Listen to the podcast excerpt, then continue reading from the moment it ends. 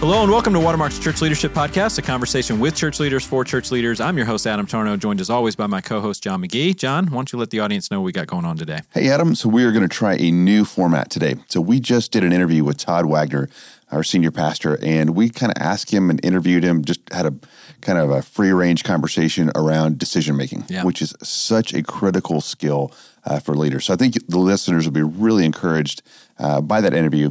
And then what we're going to do in two weeks is you and I are going to chat through kind of a decision making grid. Yeah. So really just kind of formalizing what it was that Todd was talking about. We walked in with this grid ahead of time, and turns out Todd really talked about He talked all about of it. all of it. Yeah. Uh, but it's a little bit sometimes it's kind of like you know asking Tom Brady how do you throw a football and he just goes like this Yeah. and uh, and so we're going to try to translate in two weeks uh, some of what you know we've seen Todd do and other great leaders uh, do as well. I think we'll get to more of the kind of practical uh, tools uh, in two weeks. yeah, great. So check out this interview and then we'll be back with some closing thoughts. Todd, thank you so much for coming back. Welcome back to the podcast. I love being on this podcast. So before we jump in, we've got a great topic, but uh, we've been trying to introduce, you know, our staff like kind of something unique about them. As far as we know, you're the only person who has broke a backboard after dunking a basketball. Is this true? Shattered a backboard. It is true. Yes, I did. Uh, it was back in the day, I'm sure, when the rims weren't. Well, I know that this one wasn't a breakaway rim. You don't shatter backboards with breakaway rims. So I'm dating myself here a little bit. So it would have been uh, mid 80s, and uh, I was just out of college. Still, you know, I was having fun, still playing ball, and uh, drove the baseline, went up, hard left hand down, and probably didn't get enough vertical, and so I had to push it through the front of the rim, and it just hit it just right, and it shattered. The fun part of that story, I think, is that. Um, you know, it kind of silenced the gym. Obviously, freaked us all out a little bit. But We're in trouble. Yes, and then uh, and then there was a guy who was there who had an inner city ministry in St. Louis who came up to me right word he make right afterwards and he said, "Hey, Wagner," he said, "You you you got to come speak to my kids." And I said, "Well, because you seriously like, man, listen, if you've if you've served time, been shot, or shot at a backboard, they will listen to you." And so Yeah, two or three. uh, I, at that point, yeah, thank you. Has been in prison and shot at a backboard now. So I was all of a sudden uh, had some street cred for inner city St. Louis, and so off I went. There you go. As far as I know, only one of those was true, just for the record. Yes. Adam, you want to frame this up, buddy? Yeah. So, what we're going to talk about today is decision making, which is, uh, John, as you and I talk about a lot on this podcast, I know we've mentioned it a lot. I mean, leaders exist because problems exist. One of uh, the most consistent or the most um, important jobs that a leader has to make is they've just got to make decisions. And some days you're making a hundred of them, some days you're making one or two, but you're always making decisions. Yeah, and I was thinking about this. You you always see the effects. Um, you know, people followers always see the effects of decisions, but they don't always get to be in the room when decisions are made. So it's it's kind of a skill that's not you know easily taught or caught because they're just not around. Preaching is easy; you can observe that. Yeah. uh, but decision making isn't. And so we you know literally we could have had anybody on our staff uh, be in here. We, we're hoping Todd could. Todd, you're here. Um, I, you know, that's one of the things I was really uh, encouraged by early on in this church was like just the great decisions that were being made. I wasn't like uh, ashamed of being a part of this church and the decisions that were being made, like I had been previously in some places. And so, uh, let's just kick it off. Like, how how do you even think about uh, decision making? What goes through your head? What's your process? Um, yeah, you you can take it from here. Well, first of all, you're right. Thank, and guys, thank you. I love the reason I love being on this podcast is a I always learn something, uh, and and if nothing else, because you guys ask good questions, and uh, I'm forced to kind of crystallize some of the ways I talk about, but always because Yeah. you know I, I learn stuff from you, and we learn stuff from others we're on the show with, and I love to listen to it. Right? I mean, I, I I listen to the episodes I'm not on, and I'm grateful every time you say, "Come on back, let's do another one." We better be careful. and so uh, you know people make a decision to listen to this podcast and i hope that that bears fruit for them so um, I, I, I will just say this. One of the most important things that leaders have to be willing to do is make decisions not be afraid to fail Yeah. right? You guys have heard me say a lot that leadership is a commitment to be misunderstood you have to make decisions sometimes that not everybody has the benefit of knowing all the factors that went into the decision. And they may, from a distance or their perspective or limited understanding, go, I would have never made that decision. And if you as a leader are uncomfortable making decisions that people aren't going to know all the reasons why you made that decision or even why that decision was as informed with wisdom as you hope it was, then you're never going to make a decision. Okay. And so the first rule of just being, I think, a, a uh, effective leader is that you got to be willing to make decisions and and not be afraid to have your decisions criticized, written about, blogged about, spoken about, left over, or you will just be, you know, not just analysis paralysis. You'll be, uh, you'll fear the people, and you won't do what people need. I am never so frustrated as when, when I'm in a room and I'm not the person leading.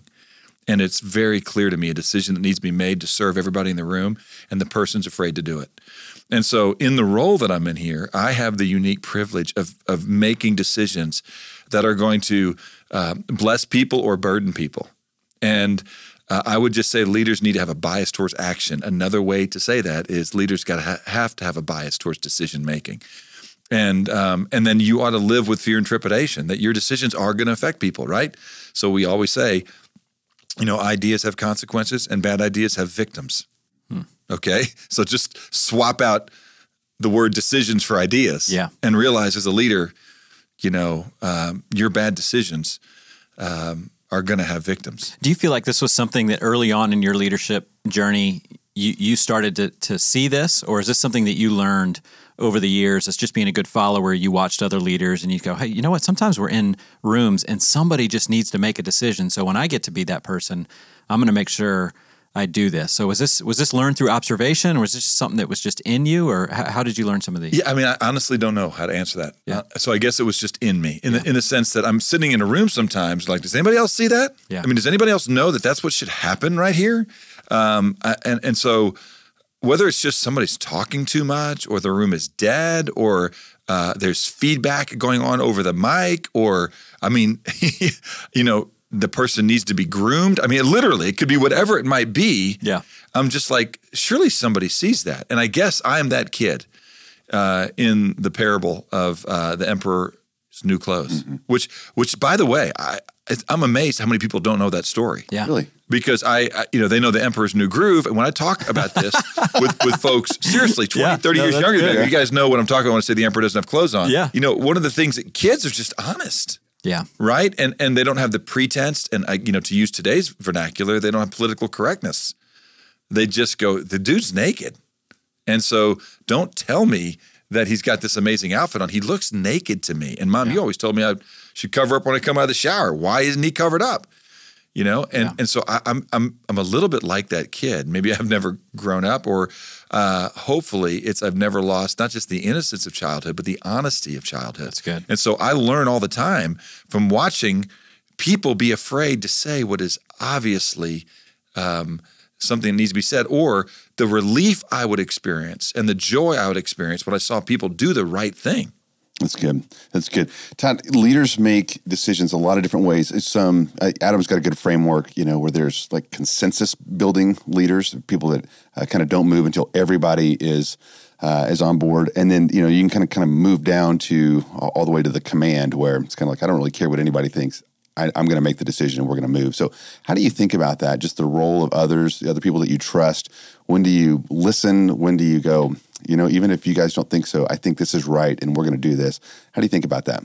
Well, I mean, uh, I I don't. I mean, I'm I'm an external processor, a verbal processor. Okay, and so one of the things I'm doing sometimes when I'm verbally processing is I'm reading the room, and I'm, I'm and, and and I'm in a sense kind of polling without asking for a show of hands. Yeah.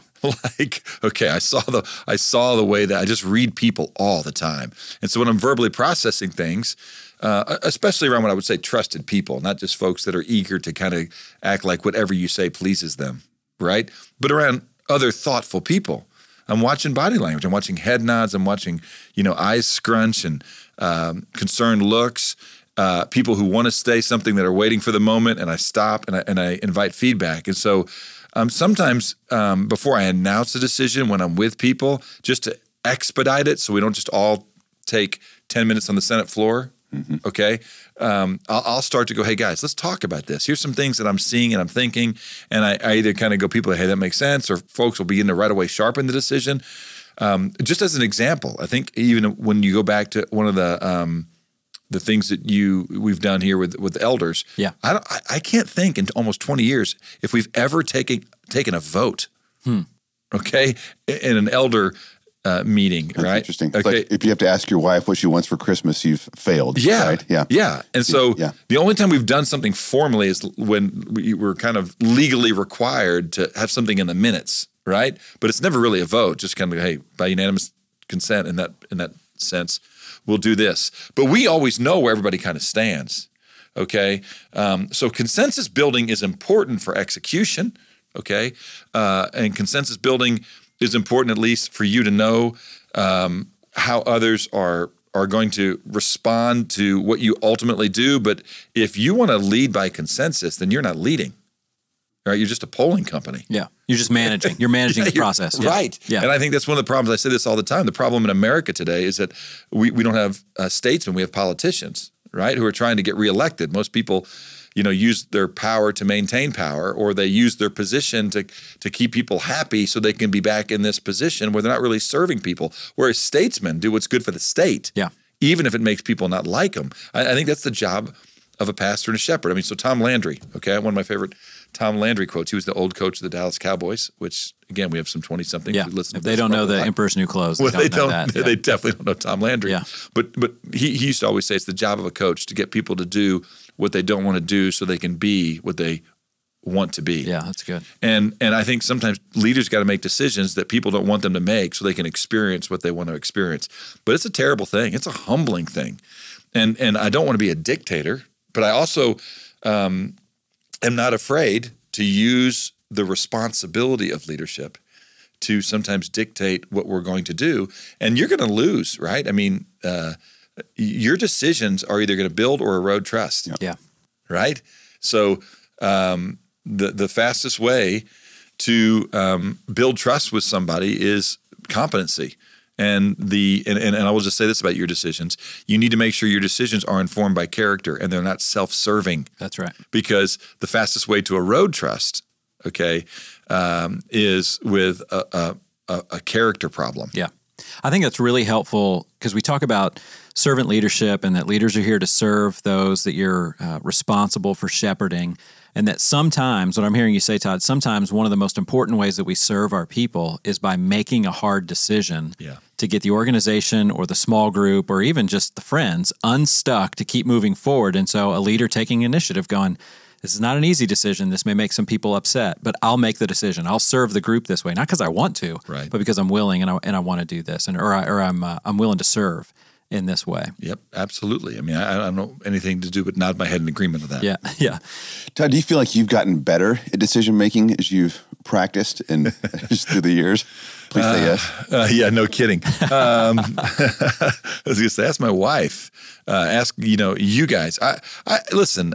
Um, have I gotten better? Or or the uh, the process. What have you learned as you like? I, here's my assumption. Um, I'll, I'll lead the witness.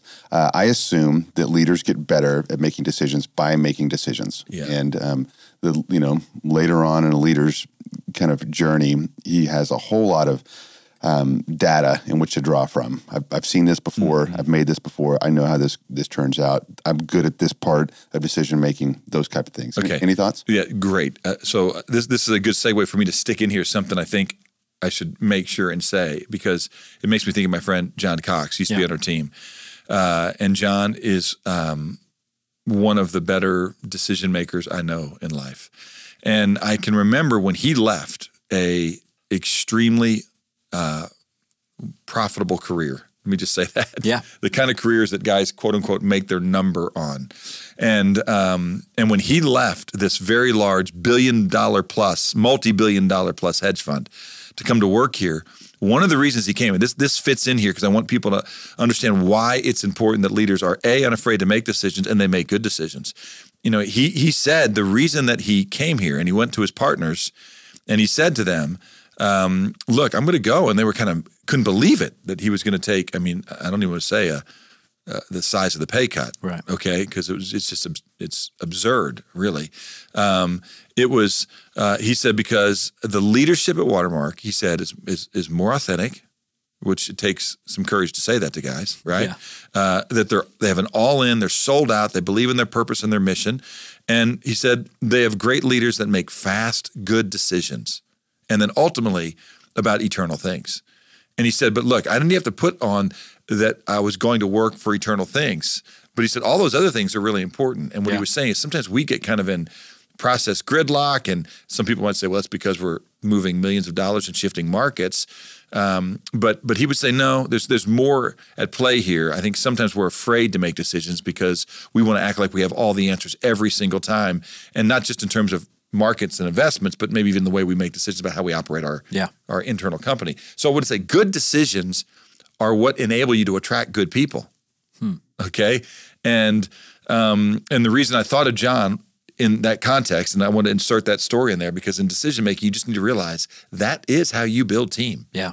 No one wants to be on a team uh, Absolutely. with, with a guy who you know onside kicks when they when they're up by three. Yeah. Okay, with two minutes left in the game, like why'd you just do that? Kick it deep. I mean, that was a terrible decision. So, um, you know, John was a guy that used to work before he did that that stuff in that particular hedge fund. Worked for Boston Consulting Group, and one of the things that I would say veteran consultants do. Okay, consulting is just by and large pattern recognition. Yeah. So we're now answering the question: Have you gotten better at making decisions? And what I would say is, I've lived a little longer. Yep. Okay, and so I recognize patterns. Okay, but now you have to really, really be careful. And I'll use a biblical example here because you you can start to trust too much in your pattern recognition. And in our business of shepherding lives and and leading spiritually, um, pattern recognition is not always the most reliable way to go about things. And so the classic example of this, in my opinion, is in Joshua chapter six. Okay, when they go and they take the land, and God said, "I want you to go. This is the way we're going to take down Jericho." And they went and they took down Jericho. It's a massive victory. Uh, and everybody was like, "Wow!" I mean, hey, it looks like God's in this. Except they didn't really think that way. They thought it looks like we're bad to the bone, and we're gonna we're gonna take care of everything that we need to take care of from here on out. And then God's people, with this massive victory in Joshua six, they go from being one and zero, undefeated champs of the world, to Joshua seven, where they're all of a sudden a 500 team. Yeah. And um, you know, IE is how probably you're supposed to pronounce it, but I or however you want to say it. But uh, this little land that they're about to go into next, when it comes to go take them, it says in verse two, Joshua sent men from Jericho to Ai, which is near Beth Aven, east of Bethel, and said, "Go up, spy out the land." And so the men went up, they spied it out, and they returned and said, "Hey, we don't need to all go up there. It's just, you know, we just beat whatever you want to insert right here, the Warriors, which that'll be completely, you know, if people listen to this 10 years from now, the Warriors are now devastated because everybody's left. But right now, Golden State, right? Yeah. They, just, they just beat the champs and they're like, man, so why, oh, you know, the guys came back and said, we don't need to go up to Ai, just send about two or 3,000 men. We don't need to all go up. Don't make all the people toil up there for they're just a few. So from a pattern recognition standpoint, like walls, fortified city, Jericho, mm-hmm. Okay? We've seen this. we need to be depending on the Lord. Yeah. Right. And and and uh, but now God did it. We marched in. We devastated him. I.e. Oh man, let's go. We can take care of that. No prayer, no thought, no consideration. Too much quote unquote pattern recognition, and it devastated them. So I want to just say this as a leader. Just be really really careful when you're not just making a decision about. Uh, hey, I've done this before. I mean, I, I say again, all that I've learned. I say again and again. When you take all that I've learned over 20 years of you know growing watermark from just a group of us sitting around a table to this incredible privilege that we're sitting in right now. Having learned all the pattern recognition i have and all the experience that i've had even all the credibility that i've built i could not get us back here again. There's just no way i could produce this again hmm. because i'm not the one that that built this or if you will knock down the walls of this jericho uh, God is. And so there's got to be, even when you know what you're doing and have seen this before, you better make decisions with humility and especially in a spiritual sense with great dependence upon the God because He's the one Yeah. that makes decisions work. Okay. Uh, we're not talking here about should I uh, violate God's word or not. That that's a decision that that obviously no-brainer. you don't need to pray about, right? There's pattern recognition there. Fearing the Lord's going to turn out well. But just just because you've done something before, seen it before, you still need to stop and think, "Hey, Lord, do you want me to do this again?" Yeah. In fact, one of my biggest fears is that um, is that I would sometimes do things that I think are going to turn out in a way that everybody else would go, that was a really good decision, but I'll know that it was a good decision because I willed it and not because God wanted it. You know, I just used my my flesh to pull it off, right? So uh, the Bible and and and just the way things are going to turn out. You know, sometimes I think there's things on earth that we think are good decisions, that on the other side, we may find out weren't such good decisions. Which leads us to, I, I think, obviously, what I think a lot of leaders are going to be thinking of now of going, okay, so pattern recognition, we got to serve by making hard decisions.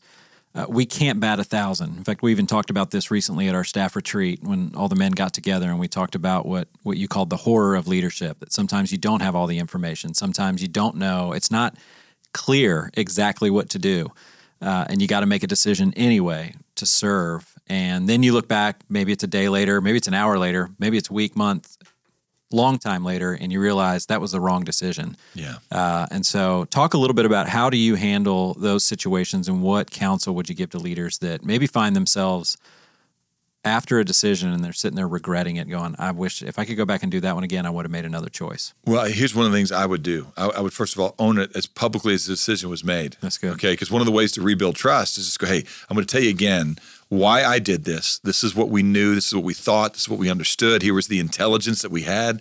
Um, and I think had I had that as my perception or or the reality again, we'd probably try that. Just didn't turn out that way. Yeah. Or you might go, hey, new information's come to light, or hey, we did the best we could with what we had, but let's just acknowledge this, right?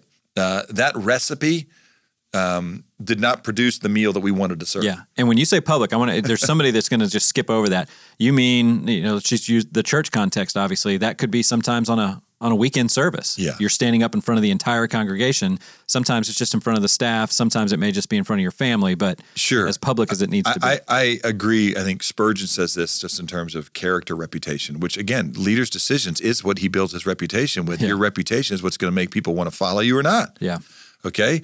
Um, I mean, shepherds are responsible for how they lead, but sheep, in this sense, are responsible for who they follow. Right. So, you know, I think everybody knows you're not going to be perfect. But if you act like, I mean, my, my I'm going to say this in terms of my family, and just mar- maritally speaking. Yeah. You know, my wife, when she would confront me with stuff, especially early in our marriage, not that she doesn't today, I respond differently. But early on, when I was, you know, married, I, I was like, look, this woman just agreed to share, you know, life with me and in a, you know to be subject to me in honor um, as as she as I faithfully sought the Lord. And so if I made a mistake or let's just say I acted poorly and she would confront that, I would usually spend a lot of time early on trying to convince her that what she knew was true she wasn't really seeing and that her perspective was wrong that really wasn't a bad decision or I didn't act poorly right there to where because I was convinced that if I agreed with her observation that I made a bad decision or acted poorly, she would go, I'm out of here. I'm leaving you because I'm not Mm-hmm. Yeah. going to be with, you know, of course, my wife wasn't going to leave me, but let's just take it back to the engagement period. Yeah. Okay. Where- Wherever it is. I think sometimes this is why guys don't ask for directions because we think that sometimes if I, if, if this woman says, we, you know, ask that guy how to get there, if he somehow magically knows how to get to where we're going, she's going to go, what am I doing in the car with this guy? Right. You know, she's going to get out of the car and just get in that guy's bike and they're going to ride off together. and so I can't act like that guy knows how to make better decisions, how to get someplace than I do. Right. Right. It's just, which is crazy, which is what my wife used to always say to me. She's like, look, I can handle your bad decisions. I just can't handle your crazy. that's great. You know, I mean, just acknowledge that you were wrong. Because Yes. I can deal with an imperfect human, but I should not follow somebody who won't call wrong wrong. And and that was where, you know, early on in our marriage, one of the things that we just I quickly figured out was, oh, this woman loves me, and so she just wants me to make good decisions and act well. And so when I don't, she's not explaining to me, you know, she's not building a case to give to a divorce attorney Right. right? She's just trying to say, hey, let's do this well together, and I'm here to help you. And part of my job in helping you is when you act poorly or don't make great decisions, I get to point that out, and you get to be humble. Yeah. So I I would often just go, hey, babe, it looks like just let me just go back before you even say something. One of the greatest things you can do, right, is before she even has to tell you, hey, let me just slow down here. Hey, will you forgive me? That was a mistake. The choice I made in a small way to act that way, that was a bad decision Yeah. and it was broken and will you forgive me and so my repentance in that case was as notorious as my sin and i would just say if you make a bad decision that everybody sees and it was because you did your best and failed or because you were hasty or because you were selfish or because new information came one of the ways to rebuild trust is not to try and convince everybody your terrible decision was a good decision but to go hey guys i need to i need to own this 100% right um, I, I haven't read the whole book i know the premise there's a couple of Navy SEALs who wrote a book called Extreme Ownership. Yeah. and that is the entire book, to my understanding. Yeah. right, which is you you own 100 percent uh, of the failure when you're in the position of leadership. Yeah. Okay. You you share your successes. You own the failures. And, and it's so counterintuitive as you're saying, because that's what I mean. Just we we've all been followers before, and just how endearing that is to a leader. How much more we want to follow them when they're not trying to spin doctorate. They're being honest. They're admitting when they made a mistake, and we're just sitting there going, "Okay, I can trust this person. I'm going to follow them." And and you just you give them grace because that's the grace that that you're going to want one day when you're a leader. Uh, when you when you make some bad choices. That's right. So, Adam, I, I heard, you know, I heard, uh, I think you might have said it. We were talking about some other topic, and um, the the idea is, hey, when when you're in the middle of a decision that's successful, and I don't think we were talking about decision making, but it applied. But when when you're in the middle of success, look through a window, and when you're in the middle of failure, look into a mirror. Yeah. And and so, you know, I think what I would I would encourage young leaders to do is you build trust by by owning, taking responsibility, own 100% of your 2%. percent Okay? And when there's a problem, look in a mirror. When there's successes, look through a window. See who helped make success. Make that a success, right? Um, and and every time you do see somebody do that, share that success, it does make you go, I'll follow that guy. Hey, we'll get back to the interview with Todd here in just a second, but John and I wanted to take a moment to let you, church leaders, know about our church leadership conference that's happening in April, April 2nd through 4th, 2019, here at Watermark Community Church in Dallas, Texas. Yeah, so it's a conference for anyone on church staff or parachurch ministry and even lay volunteers. Basically, anyone that feels the weight of leadership responsibility within the local church. These three days are meant to inspire you with all that God wants to do through His church and equip you to be a better leader wherever God has placed you on mission.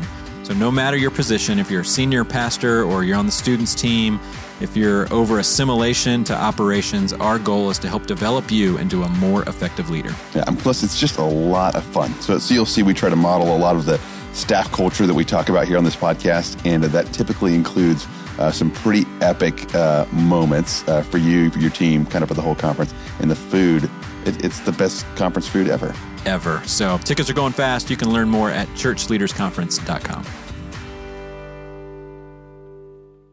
Most difficult decision that you've ever made. That was, this, was, this was Adam's question walking Yeah. in. Gosh, uh, I think well, the hardest decisions I've ever made have always been decisions to um, deny my flesh or to humble myself. I mean, it kind of relates right back to. I'm going to. I'm, I'm, no example is rushing to my mind. Yeah. but there are examples um, that first of all are going to do one of two things. It goes contrary to everything that I love, which always is me. Yeah. Right. And so uh, decisions that are going to cause me to not have some um, benefit or perceived success that may not be the right decisions. I, I mean, one of the things I tell people all the time is, is, I mean, it's a little phrase I've used for years, which is there's nobody quite so creative as a person in the midst of self justification. Yes. Right. Great. I mean, I am. Yeah. I'm, I'm brilliant when it comes to explaining to you why I had to do what I just did. when all I really wanted to do is just do what I wanted to do. Yes. Okay. And so it's always hard to die to self. I mean, dying is just not easy.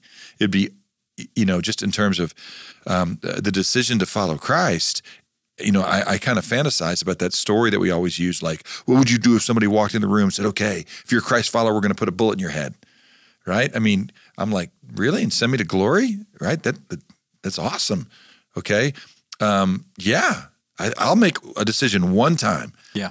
to die now because I'm going to believe in this moment that Jesus is who he says he is. But the decision I've got to make to live every day like he's king and to continually die, that's really difficult, right? And I'm not mocking people that have died and burned at the stake. Yeah. You know, I mean, the suffering and the torture, right? I'm talking about the one time quick, head off, it's over, Yeah. and you're home. Um, but I mean, taking uh, any decision that requires self mortification's always been hard for me. good. Okay. And then I'll tell you this. And then the other side of that is decisions that you know are the right thing, but they're going to hurt people you love. And it's not what they want you to do are always hard decisions. Yeah. Uh, and some of those, I think the biggest failure I see uh, with leaders is they they fail to make good decisions related to hiring and specifically dealing with poor hires because they love somebody and they don't want to uh, hurt them. And and so when you've got to make a decision that you know is going to disrupt an individual or their family, Yeah. um, you you can go. This is a really hard decision. So let's take those two. Which one is more difficult in your experience, Yeah. the hiring or the the firing? Just to Well, use I, I think specifically the, the firing, right? I, I always tell people, you know, we, we talk here, this is maybe another episode when we talk about nepotism and things like that. yeah, Um, I, I always tell folks, I don't really care who you hire, but you just better be able to fire them. Oh, you know, if you can't manage them, yeah, then don't hire them. Yeah. And part of managing is sometimes saying, I believe God's got a, a, a, a glorious purpose for you. And it doesn't seem to be that this is it. Yeah. And if you can't really go and, and, and shepherd people through that, if you're just going to then come to me and say, we just need some more help over here, what you're doing is hiring around your, your cowardice to make a true decision. Yeah. That's terrible leadership. Okay. And so um, in, in that in that ability, I mean, in, in that terrible privilege of making a decision to sharpen an organization, those are really hard. But even if you're not getting rid of somebody, just making a decision where you're taking from somebody something they want. Yeah. Okay. Uh, I, I I can remember I made a hard decision here. Um, you know, with with just my friend Blake Holmes. Yep. Okay. Where where Blake kind of was the guy that often would teach when I wouldn't, and and I, I do believe Blake is the best teacher at Watermark. Okay. Um, but by teacher I mean uh, the ability to uh, effectively communicate truth in a way that people can um, can learn and and hold and grasp and frankly reproduce. Yep. Okay, I've always said that. My, my, my dream with Blake, give me the outline. Let me let me teach it. Okay, or lead off of it. But uh, you know, make me make the outline. Okay, and not so good. But I remember going to Blake and saying, Blake, you know, um, I, I don't believe that what's best for the body, and frankly for you, is to be the kind of guy that's going to grow into not just four weeks, but 14 weeks and 20 weeks uh, of leading the body in this way. I think there's something else you could do. There's this thing called the residency I want to start that I believe is that you would be the most amazing guy at it. Um, but it was still hard. And this was a young man that I've known since sixth grade yes, that I personally discipled, that I I, I was I, I watched him prosper apart from me when he got to college. I had the privilege of marrying he and his wife. Um, I helped him, encouraged him to take his first job in Nacogdoches and lead this church where he became the pastor, and and then uh, asked him to come to Dallas Yeah. and join our team. And then he got this opportunity, and then there was others here that after a while I thought, you know what, this is going to be a tough decision. It's not going to bless this young man that I love, but it's the right decision because it's what's going to be better for everybody. Those are really hard decisions. which you know is exactly what you just said. If you go back and rewind what four or five minutes ago, that if you hire somebody and you you said nepotism, so whether it's a family member or Mm-hmm. Somebody that is close like a family member. Right. When you're hiring somebody, you've got to run these scenarios. Like that's a great example you just gave somebody. The, the the hire that a leader right now is thinking about. Run through in five years and think of like a really difficult decision like that Mm-hmm. and go, this is a really great friend or somebody that I've known since college or known since high school. Could I have that conversation with them? If not, well, then maybe maybe you need to make a different hiring decision. That's you right. Got to be willing to do. because nepotism laws exist because th- th- we make laws because people don't make good decisions, Right. especially when family and friends are involved. Yeah. And I'm like, you know what I'd rather do? I'd rather I'd rather talk about that than you know. Um, I, but I, I think what I would say is you're going to lose the right to hire somebody close to you if you fail to make good decisions with them. And then what you got to do is put nepotism laws in place because you have a leader who isn't making great decisions. Yeah. Right. But I would rather deal with a leader who doesn't make great decisions and not and, and miss out the privilege and benefit of some of the people that have been closest to them for a long time and and not having them. I mean, like I said, I mean, you guys, for instance, when your kids are old enough to be hired here at Watermark, they grew up here, they know the culture, they understand, they've seen the benefit. Why would we not want those kids to work here? right. Okay, there's only one reason because you won't make good decisions in the way that you would lead them, or somebody else because they respect and love you so much, whose team they're on, won't help them be everything they should be. I'd rather deal with those leaders than lose your kids Yeah. okay Yeah. and and you know but if you know it, it's also true that if we're going to hire your kids and let them play shortstop just because they're your kids then we also have a problem Yeah. Okay but if they're the right people let's not let's not lose that we we just discipled them for 18 years why wouldn't we bring them on the team So good. but let's just make sure they can play shortstop Yeah. So good. So let's talk about the, kind of the role of the Spirit. I'd be curious how that works for you. So, um, you know, I was thinking about this the other day that uh, Adam and I were talking. And I said, you know, Christians should be, make the best decisions. We've got a competitive advantage. If the uh, if the goal is to dunk a basketball, if I'm seven six, I've just got a decided advantage of much more so than the guy that's five seven. Uh, non-believers don't have the Spirit. We do. We lack wisdom. We can we can ask for it. So how, how does that play in for you as a just as a believer, as a Christ follower, leader? Uh, when you make decisions, and uh, what does the role of the Spirit look like through that? Well, I love the, the statement that God's always going to be more anxious to show you His will than you will be able to seek it. Right? We we um, we it's not like God's some mysterious um, entity out there or truth is hard for us necessarily to find. We have to go find some Sherpa and get a yak and wind up the right mountain to go into the right cave. but that would be so to fun. meet some Swami that will tell us. I mean, I mean, God is begging us to pay attention. Okay, but there are lots of decisions that it comes down to. Um, you know, there's not a, a, a jot and tittle that tells you do this, Yeah. Don't do that. Yeah. But you ought to make sure, you know, because when people always talk about God's will, like, how do I know God's will? What does He want me to do? And and I usually tell them, I said, listen, I would just make sure that you're doing everything you know is God's revealed will for you, because there's a lot in Scripture that says this is my will for you. So it's twice it says that in the New Testament. One's John 13 that you serve others, and First Peter 2 it says Christ did this as an example for you um, that you suffer, okay, um, for others as well. So you're a suffering servant. Uh, that you give thanks for all things in First Thess. So there's a few places Yeah. it specifically says this is God's will for you in Christ Jesus. But um, I think uh, I would just go, what are the things I know God wants me to do? And after I'm doing those things, I I would just say, look, um, you know, some of them you don't need to, you can't wait until God tells you. Like, I mean, marriage is a classic example. Guys go, Does God want me to marry this girl or not? And I go, Well, God wants you to marry this kind of girl, but He's not going to let you pin this decision on Him because He's already told you, whoever you marry, it's going to be difficult. Such will have trouble.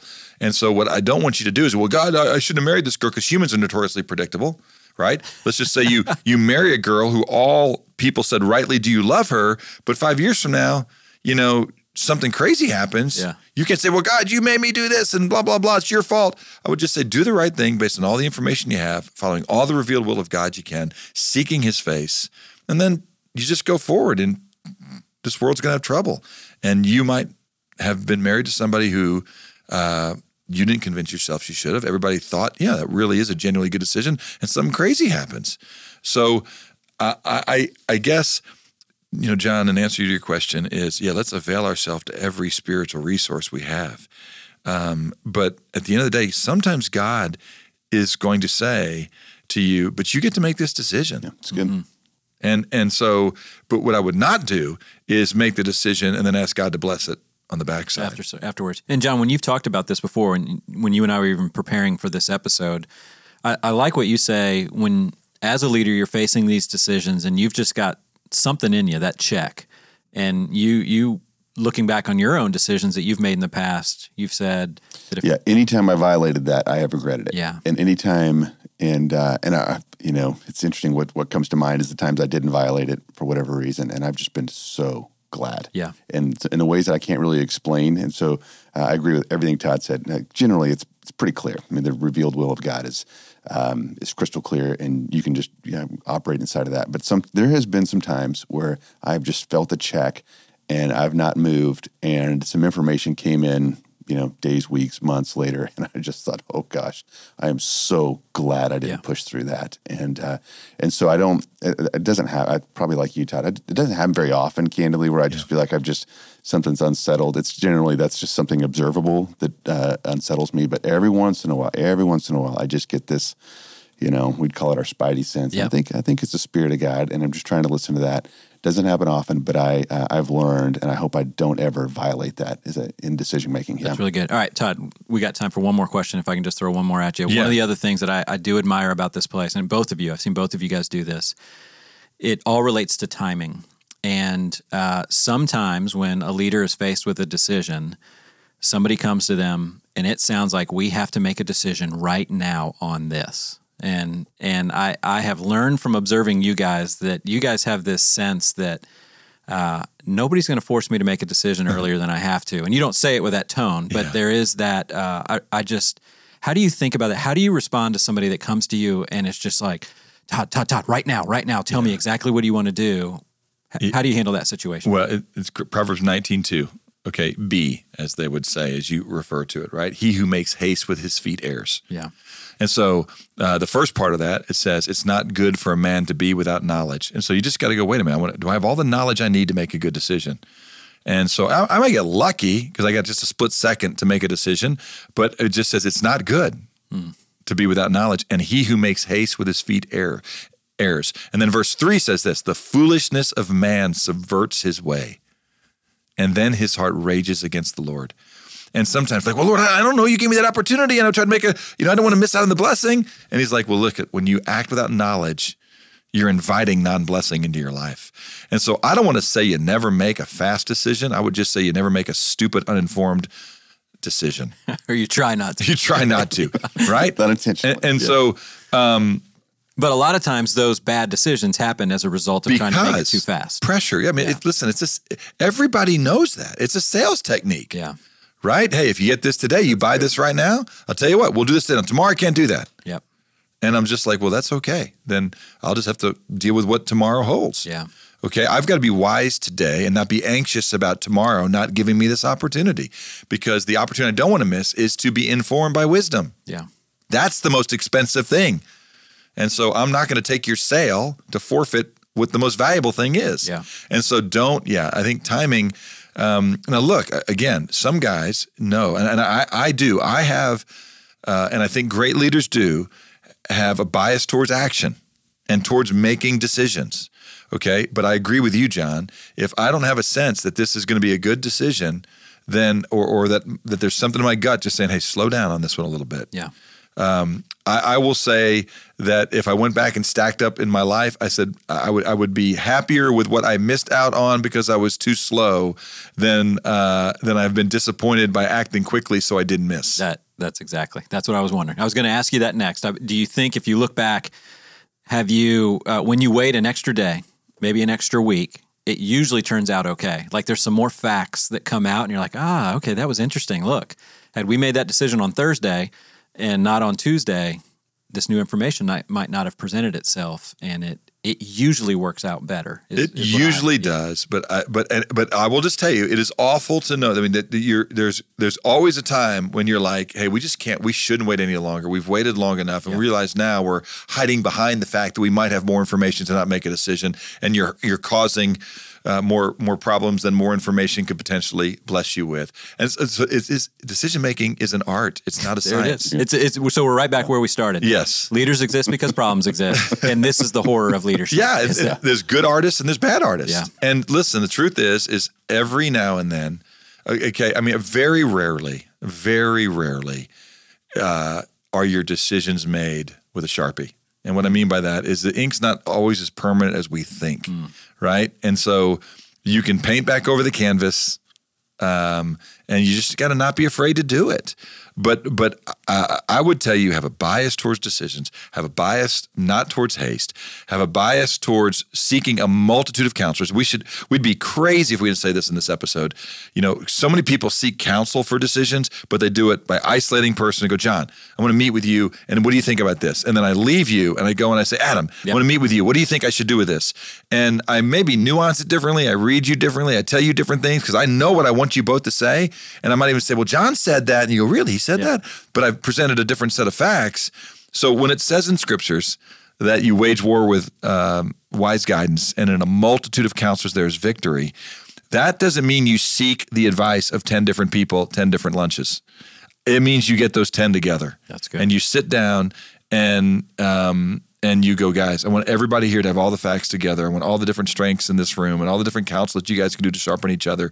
Uh, if you're a good king, you'll never say, well, my problem is my cabinet was awful. That's why I made a bad decision. You'll look through the window if the cabinet gave you good counsel, and you'll look in the, the mirror if it didn't, and you don't you don't fire or, or throw the counsel under the bus. You might get new counselors eventually, but you own it. But you, if you're going to seek counsel, seek counsel collectively, not in isolation. Yeah, which is great. Which works great. Just the check in your own, uh, you know, potential sin nature, just to spin or, um, you know, get what you want. be The selfish part of it. It also works really well. I feel like decisions get made, uh, or decisions get better exponentially quicker when everybody's in the room. I've seen this. Like, you know, someone has a different perspective, which ping something in someone else's head and heart, and that now now I walked in with a you know what I thought was going to be a good decision. I walked out with a great one now Mm-hmm. because people in real time have made it Iron so sharpens much better. iron. Yeah, Yeah. Well, it becomes like this one plus one equals three uh, kind of thing when everybody's collectively So uh, together. a couple of things I just I, I would make sure are here. So I hope I hope that folks are still hanging with us. But I would just say, um, you know, Silicon Valley has um, as a little phrase I think that they've used for a long time about somehow they think about how decisions go, and and I would expand it a little bit. I'm sure I'm not the first person who said this way. I forget exactly how Silicon Valley says that they have, they have two things, um, but I, I always like to say, you know, um, you know, dream big, uh, start small, and fail fast. Okay, and I think with with uh, I say Silicon Valley because all these startups, there was just two things that that uh, I can maybe go back and look and find before this episode is over. But what I want to say to people is, and I really appreciated my buddy John Cox when we were making decisions together, is he would say, "Hey, let's just do that once. Let's just not announce that we're making a decision to do this for the next ten years. Let's just go. Hey, you know, we'd start small." And if it didn't work, we'd fail right away and we'd redirect and we'd start over. People can handle that, right? Yeah. I mean, in other words, like let's just say there's a new meatloaf recipe. I don't say I'm buying enough supplies to feed you this meatloaf recipe. I don't know why I've been using meatloaf a lot It's- lately. it's been a lot. Uh, Alex, you another, calling another episode for another day. But but but like I- I'm not going to buy all the ingredients to make this same exact meatloaf for the next 10 years in our family. I might be here's a new recipe. Let's try it once and let's fail fast. Or let's go this is amazing. Right? Let's do it again. Yeah. And so as leaders, really give yourself a chance to um to just test some things and and and to start small with what you're doing. Now, sometimes you don't have that. You sometimes just got to stand up and say, "This is where we're going," right? But uh, or this is what we're going to do. And uh, but if you have an opportunity in leading an organization, you might just say, "Hey guys, we're going to give this a shot, and then we're going to see how that works out." But I need you guys to be all in on this and not hedge our bets on our shot. And then we're going to evaluate that shot, and then we're going to say, "Should we do it again, or how should we tweak it before we go a little bit further?" Todd, this is why we love having you in the podcast studio. Great conversation today. Thank you so much. Uh, well, thank you. I listen. I, I mean, some of these. I, I hope. I hope it's worth the whole forty-five minutes. That's all I would say. Yeah, I think so. We have nothing else for us. it was awesome Give for us. something to do. Thank you so much. John, that was such a fun interview. It, I, I really do. I mean, and we said at the end of the, at the end of the interview, I love having him in here because you never know where it's going to go, but it's always so interesting. So he's one of our favorite guests to have. What what uh, hit you and what he was saying about uh, decision making? Yeah, well, a lot. I mean, you know, we we sit uh, downstream of a lot of his decisions, and uh, you know, one of the things is I know the the blessing of sitting under leaders who make great decisions. So uh, that'd be hard to articulate uh, for the audience. But I thought one that just kind of uh, caught me off guard was when we asked him about um, pattern recognition and Yeah. decision making. And so what I assumed he was going to say uh, was, you know, I've learned patterns, and this is how I factor that. And instead, he gave a warning Yeah, um, and uh, which I thought was that was really spot on. And so, I, just in my own leadership, uh, I'm going to be thinking about when I uh, make decisions quickly because I've seen this kind of thing before. Just to slow down and say, hey, "God, God, are you in this? Uh, what would you have me do uh, before I just start making snap decisions?" All right. Well, if you're checking us out on iTunes and you have found this episode to be helpful and you wouldn't mind leaving a review, that would be awesome. If you have any questions or comments on today's episode or topics you would like for us to consider in future episodes, please feel free to contact us via email. We can be reached at clp at watermark.org. Thank you so much for listening, and we'll talk to you again next time.